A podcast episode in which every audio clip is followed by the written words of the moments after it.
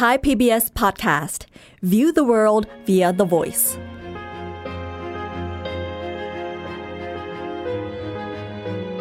ชีวิตประจำวันของคุณ ถ้าสมมติว่าเปลี่ยนไปใช้มันบนอวกาศ มันจะเป็นเหมือนเดิมไหม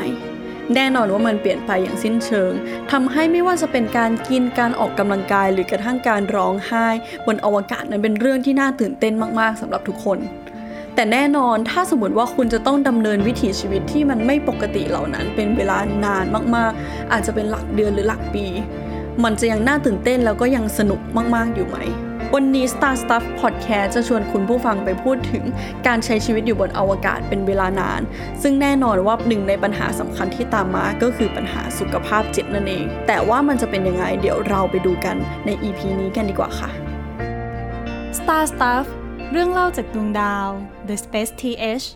สวัสดีค่ะ จาจ้ากรมาดาพิริยะเกียรติสกุลค่ะ สวัสดีครับ ปับชัยพัฒน์อาชีวระงับโรคครับ วันนี้เราอยู่ในรายการ Star Stuff เรื่องเล่าจากดวงดาว จริงๆ วันนี้เราอยากจะเริ่มถามคุณผู้ฟังด้วยคำถามที่ s ิม p ป e มากเลย ก็คือคุณผู้ฟังจะรู้สึกยังไงคะ ถ้าสมมติว่าคุณผู้ฟังได้มีโอกาสขึ้นไปบนอวกาศ อย่างเช่นขึ้นไปอยู่บนสถานีอวกาศนานาชาติ ผมก็ขอลองตอบแทนคุณผู้ฟังแล้วกันนะครับ ก็คือผมรู้สึกว่ามันน่าจะตื่นเต้นมากในช่วงแรก เพราะว่าก็จะได้ทั้งลองบินในสภาวะแรงโน้มถ่วงต่ำหรือว่า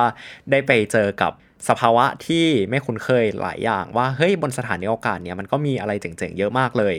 แต่ว่าผมรู้สึกว่าถ้าอยู่ไปได้สักพักหนึ่งแล้วเนี่ยครับมันก็อาจจะเจอกับความเศร้าหรือความเซ็งๆหลายอย่างว่าเฮ้ยทำไมอินเทอร์เน็ตบนนี้มันช้าจังเลยวะ หรือว่าทำไม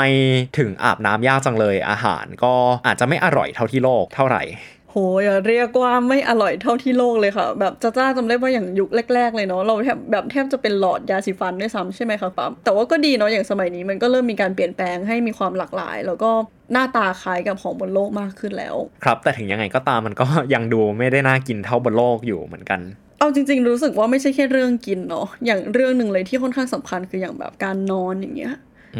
เพครัราะบว่ารู้สึกว่าอย่างอยู่บนสถานีอวกาศแล้วมันไม่รู้กลางวันกลางคืนแบบเนี้ยค่ะ ซึ่งมันก็น่าจะส่งผลกับกลไกชีวภาพของเราโดยตรงเลยเนาะใช่ เพราะว่า บนโลกเนี่ยครับเวลาเราอยู่เราก็จะได้เห็นพระอาทิตย์ขึ้นพระอาทิตย์ตกวนไปวนมาทุก 24 ชั่วโมงเนาะแต่ว่าพออยู่บนสถานีอวกาศนานาชาติเลยเนี่ยครับมันโคจรรอบโลกถึงประมาณวันละ 16 รอบ เพราะฉะนั้นเราจะได้เห็นพระอาทิตย์ขึ้นตกแบบอย่างรวดเร็วทุกวันมันส่งผลกับการนอนในระดับหนึ่งเหมือนกันครับเพราะว่านาฬิกาของร่างกายเนี่ยก็จะเริ่มทำงานผิดปกติ ใช่ค่ะ เพราะว่าการนอนแล้วก็การพักผ่อนของมนุษย์มีความเชื่อมโยงกับแสงที่เราได้รับอย่างมีนัยสำคัญเลยแหละ ครับแล้วก็อีกเรื่องหนึ่งที่จะจ้ารู้สึกว่าน่าจะเป็นยาขมที่สุดน่าจะเป็นเรื่องการออกกำลังกายนะคะ เพราะการที่เราอยู่บนสถานีอวกาศนานาชาติเนี่ยเราจำเป็นที่จะต้องออกกำลังกายอย่างหนัก เพื่อรักษามวลกล้ามเนื้อของเรา เพราะว่า การที่เราอยู่บนโลกเนี่ยจริงๆแล้วมันแอบเหมือนกับการออกกำลังกายตลอดเวลาอยู่แล้ว เพราะว่าเราต้องคุมร่างกายตัวเองในสภาวะที่มีแรงโน้มถ่วงที่คอยกดเราไว้เนาะแต่ว่าเวลาเราอยู่บนอวกาศที่แรงโน้มถ่วงมันต่ำมากเนี่ยมันทำให้กล้ามเนื้อเราไม่ได้ใช้งานณจุดนั้น เพราะฉะนั้นเนี่ยนักบินอวกาศก็เลยต้องออกกำลังกายถึงวันละประมาณ 3 ชั่วโมง เพื่อที่จะรักษามวลกล้ามเนื้อตัวเองเอาไว้ ถึงจะไม่ได้ทั้งหมดก็ตามครับ เรียกได้ว่าหนักมากเลยเนาะเคยได้ยินมาเหมือนกันค่ะปั๊บว่าถ้าสมมุติว่าเราอยู่บนสถานีอวกาศเป็นนานๆเป็นไปได้ด้วยที่เราจะตาบอดอันนี้คือมันเกิดอะไรขึ้นเหรอคะ เพราะว่าการที่อยู่บนอวกาศที่มีแรงโน้มถ่วงต่ำนานๆเนี่ยครับมันจะไปส่งผลกับระบบหมุนเวียนเลือด เพราะว่าลองจินตนาการดูบนโลกเรามีแรงโน้มถ่วงเนาะมันทำให้ร่างกายของเราเนี่ยเลือดไหลจากหัวลงไปที่เท้าก็คือไหลจากบนลงล่าง แต่ตอนที่เราอยู่บนอวกาศเนี่ยมันทำให้ระบบไหลเวียนของเลือด มันทำงานผิดปกติก็คือไหลมั่วมั่วซั่วซั่วนี่แหละ แล้วมันทำให้บางทีเนี่ยเลือดไปกระจุกอยู่บนหัวค่ะ ซึ่งมันจะส่งผลทำให้เกิดตาบอดได้ในระยะยาวมากซึ่งจริงๆพอเราพูดถึงระบบการทำงานของกล้ามเนื้อของร่างกายของเราแล้วๆครับรู้สึกว่าอีกคำถามหนึ่งที่น่าสนใจคือ น่าจะเป็นเรื่องสมองหรือเปล่าคะว่าสมองแล้วก็ปฏิกิริยาของเราอะค่ะ มันจะยังเป็นเหมือนเดิมไหมถ้าเราอยู่ในสภาวะไร้น้ำหนัก หรือว่าสภาวะที่จีมันเปลี่ยนแปลงไปอย่างอวกาศมันก็เคยมีงานวิจัยครับที่เจอว่าการที่เราอยู่บนอวกาศนานๆเนี่ยมันจะทำให้สมองเรา ค่อนข้างบวมขึ้น และขณะเดียวกันมันจะทำให้มอเตอร์ฟังก์ชัน หรือว่ากลไกที่ควบคุมฝั่งการขยับอะไรก็ตามมันทำงานได้แย่ลง ผมว่ามันก็เป็นเรื่องที่น่าสนใจมากเลยเนาะจากทั้งหมดที่เราพูดกันมาเนี่ยทั้งเรื่องของร่างกาย เรื่องของเอ่อไซโคการนอนที่จะผิดปกติเพราะเรื่องของแดด หรือว่าแม้แต่เรื่องของการออกกำลังกายเยอะเรื่องของที่แคบ หรือว่าเรื่องที่อินเทอร์เน็ตบนสถานีอวกาศนานาชาติห่วย ผมว่าเรื่องพวกเนี้ยมันส่งผลกับสุขภาพจิตของนักบินเหมือนกันนะ ครับจริงๆจะจ้ารู้สึกว่าคุณผู้ฟังอะน่าจะจินตนาการได้ไม่ยากเนาะครับเพราะว่าตั้งแต่โควิดมาช่วงนี้ เราก็เหมือนอยู่บนสถานีอวกาศกันทุกวันเลยนะคะ ก็คือเราอยู่ในห้องแคบๆเนาะบางทีเน็ตที่บ้านก็ไม่เร็วเท่าเน็ตในออฟฟิศอืมซึ่งตรงเนี้ยค่ะขนาดบนโลกเองอะเรายังเจอเลยว่ามันมีอัตราการเพิ่มขึ้นของโรคซึมเศร้าเพิ่มขึ้นอย่างมีนัยสำคัญครับซึ่งเกี่ยวโยงกับการที่เราไม่สามารถออกไปข้างนอกได้ เราจินตนาการดูว่าเราอยู่ในบ้านเนี่ยอย่างน้อยเรารู้ว่าเราเดินออกไปนอกบ้านแล้ว เราก็อาจจะได้สูดอากาศได้เจอสวนได้เจอแสงแดดเนาะแต่การที่เราอยู่บนสถานีเนี่ย มันคือเราอยู่มันแคบมากเลยเนาะบนสถานีใช่มันก็แคบมากแล้วมันก็เล็กมาก และเราก็ไม่ได้เจอคนอื่นเยอะขนาดนั้นด้วย เพราะว่าเพื่อนบนสถานีก็มีไม่ถึง 10 คนเท่านั้นเอง เพราะฉะนั้นคุณผู้ฟังก็คงเดาได้แล้วแหละว่าเรื่องที่เราจะมาพูดถึงกันในวันนี้ก็คือเรื่องของสุขภาพจิตนักบินอวกาศนั่นเอง ว่าจากประวัติศาสตร์ของการสำรวจอวกาศที่ผ่านมาของมนุษย์แล้วเนี่ยมันทำให้มนุษย์เนี่ยใส่ใจถึงสุขภาพจิตของนักบินอวกาศมากขึ้นได้ยังไง แล้วในแต่ละยุคสมัย เขามีการแฮนด์ลกับเรื่องของสุขภาพนักบินอวกาศยังไงบ้าง ใช่แล้วล่ะค่ะ จริงๆจะจ้ารู้สึกว่าเรื่องเนี้ยไม่ได้ต่างกับบนโลกขนาดนั้นเลยค่ะ ทุกคนลองย้อนกลับไปนึกถึงหลาย ๆ ครั้งอย่างเช่น การที่พนักงานเงินเดือนได้สวัสดิการมากขึ้น ผู้หญิงตั้งครรภ์ได้ เวลาราคลอดหลังจากการคลอดลูกมากขึ้น แบบนี้ถ้าแบบนี้คุณผู้ฟังน่าจะเดาได้เนาะว่าการเปลี่ยนแปลงคุณภาพชีวิต แล้วก็การพัฒนาสุขภาพจิตบนอวกาศ ก็เกิดจากการประท้วงของรูปเรือบนอวกาศนั่นเอง ซึ่งจริงๆ เรื่องนี้พอแบบพูดอะทำให้จ้าจ้านึกถึงไปเรื่องของการประท้วงเนี่ยแหละ ก็คือของลูกเรือ Skylab 4 เนาะ ก็อาจจะขอแรปให้คุณผู้ฟังคร่าวๆก่อนละกันนะครับว่า Skylab คืออะไรเผื่อคนยังไม่รู้ ก็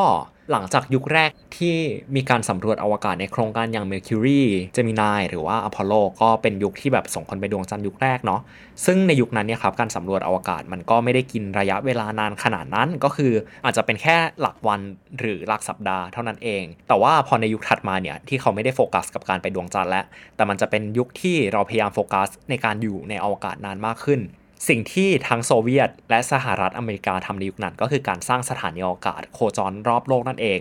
ซึ่งทางฝั่งสหรัฐเนี่ยเขาก็ได้สร้างสถานีชื่อ Skylab ขึ้นมา ก็อย่างที่พี่จ้าจ้าพูดไว้เลย และการอยู่บนอวกาศครั้งเนี้ยมันไม่ได้เป็นแค่หลักวันหรือหลักอาทิตย์ที่เฮ้ยเหมือนก็เป็นการผจญภัยสั้นๆ แล้ว แต่มันคือการอยู่เป็นหลักเดือนเลยครับ ใช่ค่ะ ซึ่งการอยู่บนอวกาศครั้งนั้นมีอยู่ครั้งหนึ่งที่มันต้องยาวนานถึง 84 วันเลยทีเดียว ก็คือเกือบ 3 เดือนเลยเนาะใช่ ซึ่งแน่นอนว่าอย่างที่เคยเกริ่นไปเนาะการขึ้นไปอยู่บนอวกาศอะมันมีความสำคัญมากกับมนุษย์ครับไม่ว่าจะเป็นราคาที่ต้องจ่าย หรือว่าค่าเสียโอกาสที่แบบมันน่าจะทำได้หลายอย่างครับมันก็เลยเกิดปัญหาครั้งหนึ่งที่ศูนย์ควบคุมภาคพื้นดินที่ฮูสตันนะคะเขาเกิดลบกิจกรรมที่แบบทำให้นักบินอวกาศได้มีเวลาชิลๆทำกิจกรรมที่ชอบออกไปทั้งหมดเลย ถ้าให้นึกภาพออกก็คือ ศูนย์ควบคุมทำกระทั่งลดเวลากินข้าว เวลาเตรียมอุปกรณ์ทำการทดลองต่างๆ แบบทั้งหมดจริง ๆ กระทั่งกิจกรรมโปรดของนักบินอวกาศอย่างการดูดวงอาทิตย์แล้วก็โลกแบบเนี้ยซึ่งมันว้าวมากๆเลยเนาะการที่อุตาอุตสาห์ได้ออกไปทั้งทีอะค่ะครับมันโดนห้ามไปทั้งหมดเลยซึ่งเพราะว่าศูนย์ควบคุมเนี่ยจำเป็นที่จะต้องสร้างงานวิจัยขึ้นมา ก็คือถ้าใครนึกภาพไม่ออกนะครับ สถานีอวกาศจริง ๆ แล้วเนี่ยมันก็เหมือนกับเป็นห้องแลบทดลองบนอวกาศนั่นเอง ก็มีลูกเรืออยู่แค่ไม่กี่คนเนาะแต่ว่ามันก็มีงานจำนวนมากที่เราจำเป็นต้องส่งขึ้นไปทำบนอวกาศ เพราะฉะนั้นแล้วเนี่ยศูนย์ควบคุมก็เลยต้องตัดสเกจดูหลายอย่างของนักบินอวกาศออก เพื่อที่จะทำให้ทำงานวิจัยได้เสร็จทันนั่นเอง ซึ่งเราต้องนึกภาพเนาะว่าการที่อวกาศกลายเป็นห้องทดลองขนาดใหญ่ที่มันหาได้ยากแบบเนี้ยค่ะ นักวิทยาศาสตร์ทุกคนกระตือรือร้นมาก ที่อยาคกรับที่จะไปแบบทดลองวิจัยบนนั้น แต่จะทำอะไรได้ล่ะ พวกเขาก็ไปกดดันกับศูนย์ควบคุมภาคพื้นดินนั่นเองจนสุดท้ายศูนย์ควบคุมก็มากดดันกับนักบินอวกาศอีกทีหนึ่งครับ จนกระทั่งในภารกิจ Skylab 4 อย่างที่พี่จ้าจ้าบอกเอาไว้แล้วเลยว่า จากความกดดันของนักบินอวกาศที่ต้องทำงานถึงวันละหลัก 10 ชั่วโมง โดยที่แทบไม่มีเวลาพักเลยก็ว่าได้ มันทำให้นักบินทั้ง 3 คนเนี่ยประท้วงครับด้วยการตัดการสื่อสารกับโลกเป็นเวลาหนึ่งวัน ก็คือตั้งใจแบบพักผ่อนเต็มที่เลยเนาะหลังครัจากบแบบทำงานมา 16 ชั่วโมง มีคนกำหนดเลยว่าหลักนาทีเลยนะว่าเราจะต้องทำอะไรในนาทีนี้นาทีถัดไป ซึ่งถามว่าตอนนั้นเกิดอะไรขึ้น ก็การประท้วงมันก็สำเร็จนั่นแหละเหมือนกับการประท้วงที่ผ่านมาสุดท้ายแล้วนาซาก็เลยตัดสินใจเพิ่มเวลาพักผ่อนแล้วก็เวลาทานข้าวของพวกนักบินอวกาศ แล้วก็เปลี่ยนตารางเนาะที่แบบโอ้โห นาทีที่ 7 คุณจะต้องทำสิ่งนี้ นาทีที่ 8 จะต้องทำสิ่งนี้ กลายเป็นแค่ลิสต์รายการที่จะต้องทำให้เสร็จ โดยที่นักบินอวกาศมีสิทธิ์ในการบริหารเวลาเอาเองนั่นเอง ผมว่าจุดนี้ก็เป็นจุดสำคัญมากๆ จุดหนึ่งที่ทำให้องค์การอวกาศของหลายประเทศต้องเริ่มสนใจกับสุขภาพจิตของนักบินอวกาศมากขึ้น การที่การสำรวจอวกาศในยุคนั้น มันไม่ได้เป็นแค่การไปเที่ยวเป็นหลักวันหรือหลักอาทิตย์อย่างในโครงการอพอลโลอีกแล้ว แต่มันคือการที่เราจะต้องอยู่บนอวกาศหลักเดือนในพื้นที่แคบๆ เพราะฉะนั้นเนี่ยครับมันส่งผลกับสุขภาพจิตแน่นอน และมันส่งผลมากด้วย มันทำให้ในยุคถัดๆมาเนี่ยครับมันต้องเริ่มมีการวิจัยอย่างจริงจัง เรื่องเกี่ยวกับว่าเราจะทำยังไงให้ well-being ของนักบินอวกาศในด้านสุขภาพจิตสูงมากขึ้น ซึ่งจริงๆอยากยกเคสขึ้นมาอีกเคสหนึ่งเหมือนกันว่า มันไม่ใช่แค่นักบินอวกาศ 3 คนนี้เท่านั้นนะ ที่เขารู้สึกว่าไม่โอเค อย่างมันก็มีครั้งหนึ่งเหมือนกันค่ะ ที่คุณจอห์นบราฮาที่เป็นนักบินอวกาศชาวอเมริกาอีกคนหนึ่งเนาะเขา ขึ้นไปอยู่บนอวกาศนานมากๆ ก็คือ 4 เดือนเลย เรียกได้ว่านานกว่า3คนที่แล้วอีก ซึ่งตรงเนี้ยค่ะ เขาจะต้องอยู่กับนักบินอวกาศจากรัสเซียที่ไม่รู้จักอีก 2 คนครับซึ่งตอนหลังอะค่ะคุณจอนก็ได้ให้สัมภาษณ์ว่าเขารู้สึกเครียดมาก โดยเฉพาะเดือนแรกจนรู้สึกได้ถึงสภาวะซึมเศร้าของตัวเองเลยแหละ ก็ในโครงการที่คุณจอห์นบราฮาขึ้นไปเนี่ยอืมมันเป็นโครงการไม่ใช่ Skylab แล้วเนาะ ก็คืออันที่แล้วที่เราพูดกันมาว่ามีประท้วงคือโครงการ Skylab 4 แต่ครั้งนี้ครับที่เขาไปเจอนักบินอวกาศ ชาวรัสเซีย มันเป็นเพราะว่าสหรัฐอเมริกา ไปจับมือกับรัสเซียทำโครงการขึ้นมาร่วมกัน ชื่อโครงการ Shuttle Mir นั่นเอง ก็คือโครงการที่นักบินอวกาศ ชาวสหรัฐอเมริกาจะขึ้นไปกับ shuttle ก็คือกระสวยอวกาศเนาะแล้วก็ขึ้นไปใช้ชีวิตอยู่กับนักบินชาวรัสเซีย ในสถานีอวกาศของรัสเซียนั่นก็คือสถานี Mir นั่นเอง ใช่แล้ว ซึ่งหลังจากที่กลับมาถึงโลกเนาะนาซาก็ได้ตีพิมพ์บทความหลายชิ้นเลยล่ะค่ะ ที่แสดงถึงความสำเร็จของโครงการนี้ ทั้งในด้านองค์ความรู้วิทยาศาสตร์ที่มันก้าวหน้า หรือกระทั่งวิธีที่มนุษย์เรียนรู้ที่จะอยู่ในสภาวะร้ายแรงโน้มถ่วงได้ยาวขึ้นเนาะครับซึ่งแน่นอนว่าหนึ่งในประเด็นนี้ก็คือเป็นหนึ่งในหัวข้อหลักที่เราพูดกันวันนี้เลย ก็คือ เรื่องการรักษาสภาพจิตของนักบินอวกาศที่ขึ้นไปอยู่บนนั้นในเวลานานๆนั่นเอง แน่นอนว่าพอหลังจากที่เราเริ่มทราบเนาะว่าโอเค มันอาจจะต้องมีปัญหาแล้วแหละ กับการที่ถ้าเราไม่ดูแลสภาพจิตของพวกเขา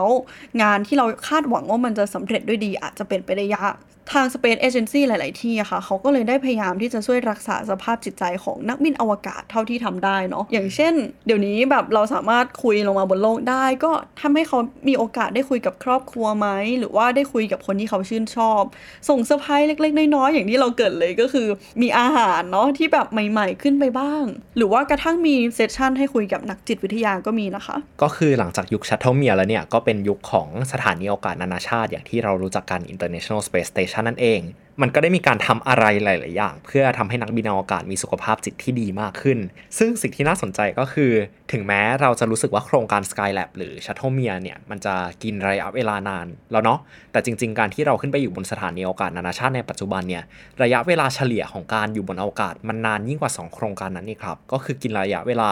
ถึงประมาณ 6 เดือนโดยเฉลี่ยเลยก็ว่าได้โหถือว่าเยอะมากเลยครับเนาะก็คือเหมือนกับว่าอยู่กับอยู่ในพื้นที่แคบ ๆสว่างๆโคจรรอบโลก 16-17 รอบเห็นพระอาทิตย์ขึ้นทุกวันทุกวัน พอได้ฟังอย่างนี้ปุ๊บ เราก็จะทราบเนาะว่าในยุคนี้นักบินอวกาศจะต้องขึ้นไปอยู่บนอวกาศนานกว่าที่ควรจะเป็นมาก ๆแน่นอนว่าบางทีการช่วยเหลือสุขภาพจิตของพวกเขาอาจจะไม่ได้เป็นแค่การนัด session คุยกับนักจิตวิทยาครอบครัว หรือการแค่เซอร์ไพรส์อาหารอีกต่อไปแล้ว แต่มันอาจจะเป็นอะไรที่ฟังดูล้ำสมัยขึ้นมาหน่อย อย่างเช่น เจ้าหุ่นยนต์ CIMON ที่ IBM สร้างขึ้นมาร่วมกับ German Aerospace Center แล้วก็ Airbus ค่ะ อย่างจริงๆหุ่นยนต์ตัวนี้ทุกคนน่าจะนึกภาพออกเลยแหละ เพราะว่ามันเหมือนกับในหนังที่เราเคยดูเลย ก็คือ CIMON ตัวนี้ค่ะ เขาจะถูกออกแบบให้มี interface หรือว่าหน้าตาหน้าตัวหน้าจอค่ะ ที่คล้ายๆกับมนุษย์ ที่สามารถแสดงหน้าตาความรู้สึกได้ทำให้นักบินอวกาศรู้สึกว่าเขาเครียดน้อยลงเวลาเขาใช้เหมือนกับได้คุยกับสัตว์เลี้ยง หรือว่าได้คุยกับมนุษย์จริง ๆ ที่ไม่ใช่แค่คอมพิวเตอร์แหละ ตัวนี้ IBM ก็เคยเปิดเผยว่าเขาตั้งเป้าหมายให้ CIMON นะคะ เป็นเหมือนกับเพื่อนร่วม ISS คนหนึ่งเลยจริง ๆผมรู้สึกว่าประเด็นนี้เป็นประเด็นที่น่าสนใจมากเลยเนาะในยุคหลังจากที่เราจะแค่เซอร์ไพรส์นักบินอวกาศ มี session ให้คุยกับนักจิตวิทยาเนี่ยในขั้นต่อไปมันจะเป็นยังไงบ้าง เพราะว่าการที่เราไปสำรวจอวกาศห้วงลึก หรือว่าสิ่งที่ไกลกว่าแค่ แค่วงโคจรของโลก แค่ไกลกว่าดวงจันทร์แล้วเนี่ย เราวางแผนที่จะไปสำรวจดาวอังคาร ก็คือส่งมนุษย์ไปดาวอังคารนั่นเอง ซึ่งครั้งนี้ครับแค่การเดินทางไปมันก็กินระยะเวลาเกือบปีแล้วก็ว่าได้ และในขณะเดียวกัน การสื่อสารติดต่อโลกกับดาวอังคารเนี่ยมันไม่ได้มันไม่ได้สื่อสารแบบ real-time ได้เหมือนกับเวลาเราอยู่ในวงโคจรของโลกและมันมี delay ของคลื่นสัญญาณ ซึ่งกินระยะเวลาหลายนาทีเลยก็ว่าได้ เพราะฉะนั้นเนี่ยครับมันทำให้นักบินอวกาศจะไม่สามารถติดต่อกับนักจิตวิทยาได้แบบ real-time หรือไม่สามารถติดต่อกับญาติญาติติดต่อกับคนที่เขารักได้แบบ real-time อีกต่อไปแล้วก็ถ้าสมมติว่าจะให้คุณผู้ฟังนึกภาพตามง่ายๆเนาะ คุณลองนึกภาพว่าถ้าสมมติว่าเราอยากจะโทรคุยกับคนในครอบครัวของเราแล้วเราจะต้องใช้เวลา 10 กว่านาทีเลยกว่าเขาจะตอบรับเรากลับมา หรือบางทีอาจจะสูงสุดได้ถึง 40 กว่านาทีแบบเนี้ยมันจะเกิดอะไรขึ้น เราคงจะแบบเซ็งมาก ๆ เลยเนาะซึ่งแน่นอนค่ะว่าบทบาทตรงนั้นแหละทำให้ซีมอนหรือพวก AI แล้วก็หุ่นยนต์ต่างๆ ที่มันสามารถแสดงอารมณ์ หรือว่าแสดงความเป็นมนุษย์เพิ่มขึ้น เริ่มมีความหมายมากขึ้นกับการเดินทางครั้งใหม่ มันก็เป็นเหมือนมายสเตนสำคัญหนึ่งละกัน แล้วก็เป็นเหมือนตัวที่เปิดประเด็นทำให้มนุษย์เนี่ยต้องเริ่มสนใจเกี่ยวกับเรื่องของหุ่นยนต์ที่จะช่วยเหลือมนุษย์ในด้านสุขภาพจิตสำหรับการไปอยู่ในอวกาศ ซึ่งก็ปฏิเสธไม่ได้เลยเนาะว่า มันแตกต่างจากการที่เราใช้ชีวิตอยู่บนโลกมาก และมันก็ปฏิเสธไม่ได้อีกเช่นกันว่ามันทำให้เราจำเป็นต้องโฟกัสและ support คนเหล่านี้เยอะมากกว่าปกติครับ ใช่แล้วล่ะค่ะ ซึ่งด้วยปัจจุบันเนาะที่มันมีเทคโนโลยีพัฒนาเพิ่มขึ้นมาเรื่อยๆ เราก็จะเจอว่ามันก็จะมีเริ่มมีหุ่นยนต์ตัวอื่นอีก อย่างเช่นการที่เขาใช้ deep learning อะค่ะ มาช่วยให้หุ่นยนต์สามารถ ดูสีหน้าแล้วก็คำพูดของนักบินอวกาศได้มากขึ้นทำให้มีการตอบสนองที่เป็นธรรมชาติมากขึ้นเนาะซึ่งจริง ๆ แล้วหุ่นยนต์ตัวนี้ค่ะ ถ้าสมมติว่าทุกคนสนใจ มันก็แอบมีตัวโปรโตไทป์ที่เราสามารถไปดูเขาได้เหมือนกันเนาะก็คือเจ้าหุ่นยนต์โลเฟอร์ที่ถูกมาใช้เพื่อต้อนรับนักท่องเที่ยวที่ไปที่พิพิธภัณฑ์นาซานั่นเองครับแล้วก็ลองนึกดูถึงยุคต่อไปว่าถ้าการสำรวจอวกาศมันไม่ได้เป็นแค่นักบินอวกาศที่ถูกเทรนขึ้นมาแล้วล่ะ ว่าเนี่ย ถึงแม้จะเป็นนักบินอวกาศที่ถูกเทรนมา เป็นอาจจะเป็นทหาร หรืออาจจะเป็นบุคคลที่มีความพร้อมมากกว่าปกติ แต่การที่เราจะสามารถทำให้โอกาสเข้าถึงทุกคนได้ สามารถเข้าถึงเด็ก สามารถเข้าถึงคนแก่ได้เนี่ยเราจำเป็นมากแค่ไหนที่จะทำให้โอกาสเนี่ยมันมีความน่าอยู่มากยิ่งขึ้น ใช่แล้วก็คือนึกภาพเราว่าถ้าคนที่ต้องขึ้นไปบนอวกาศ ไม่ใช่นักบินอวกาศ แต่ว่าเป็นตัวคุณเองล่ะ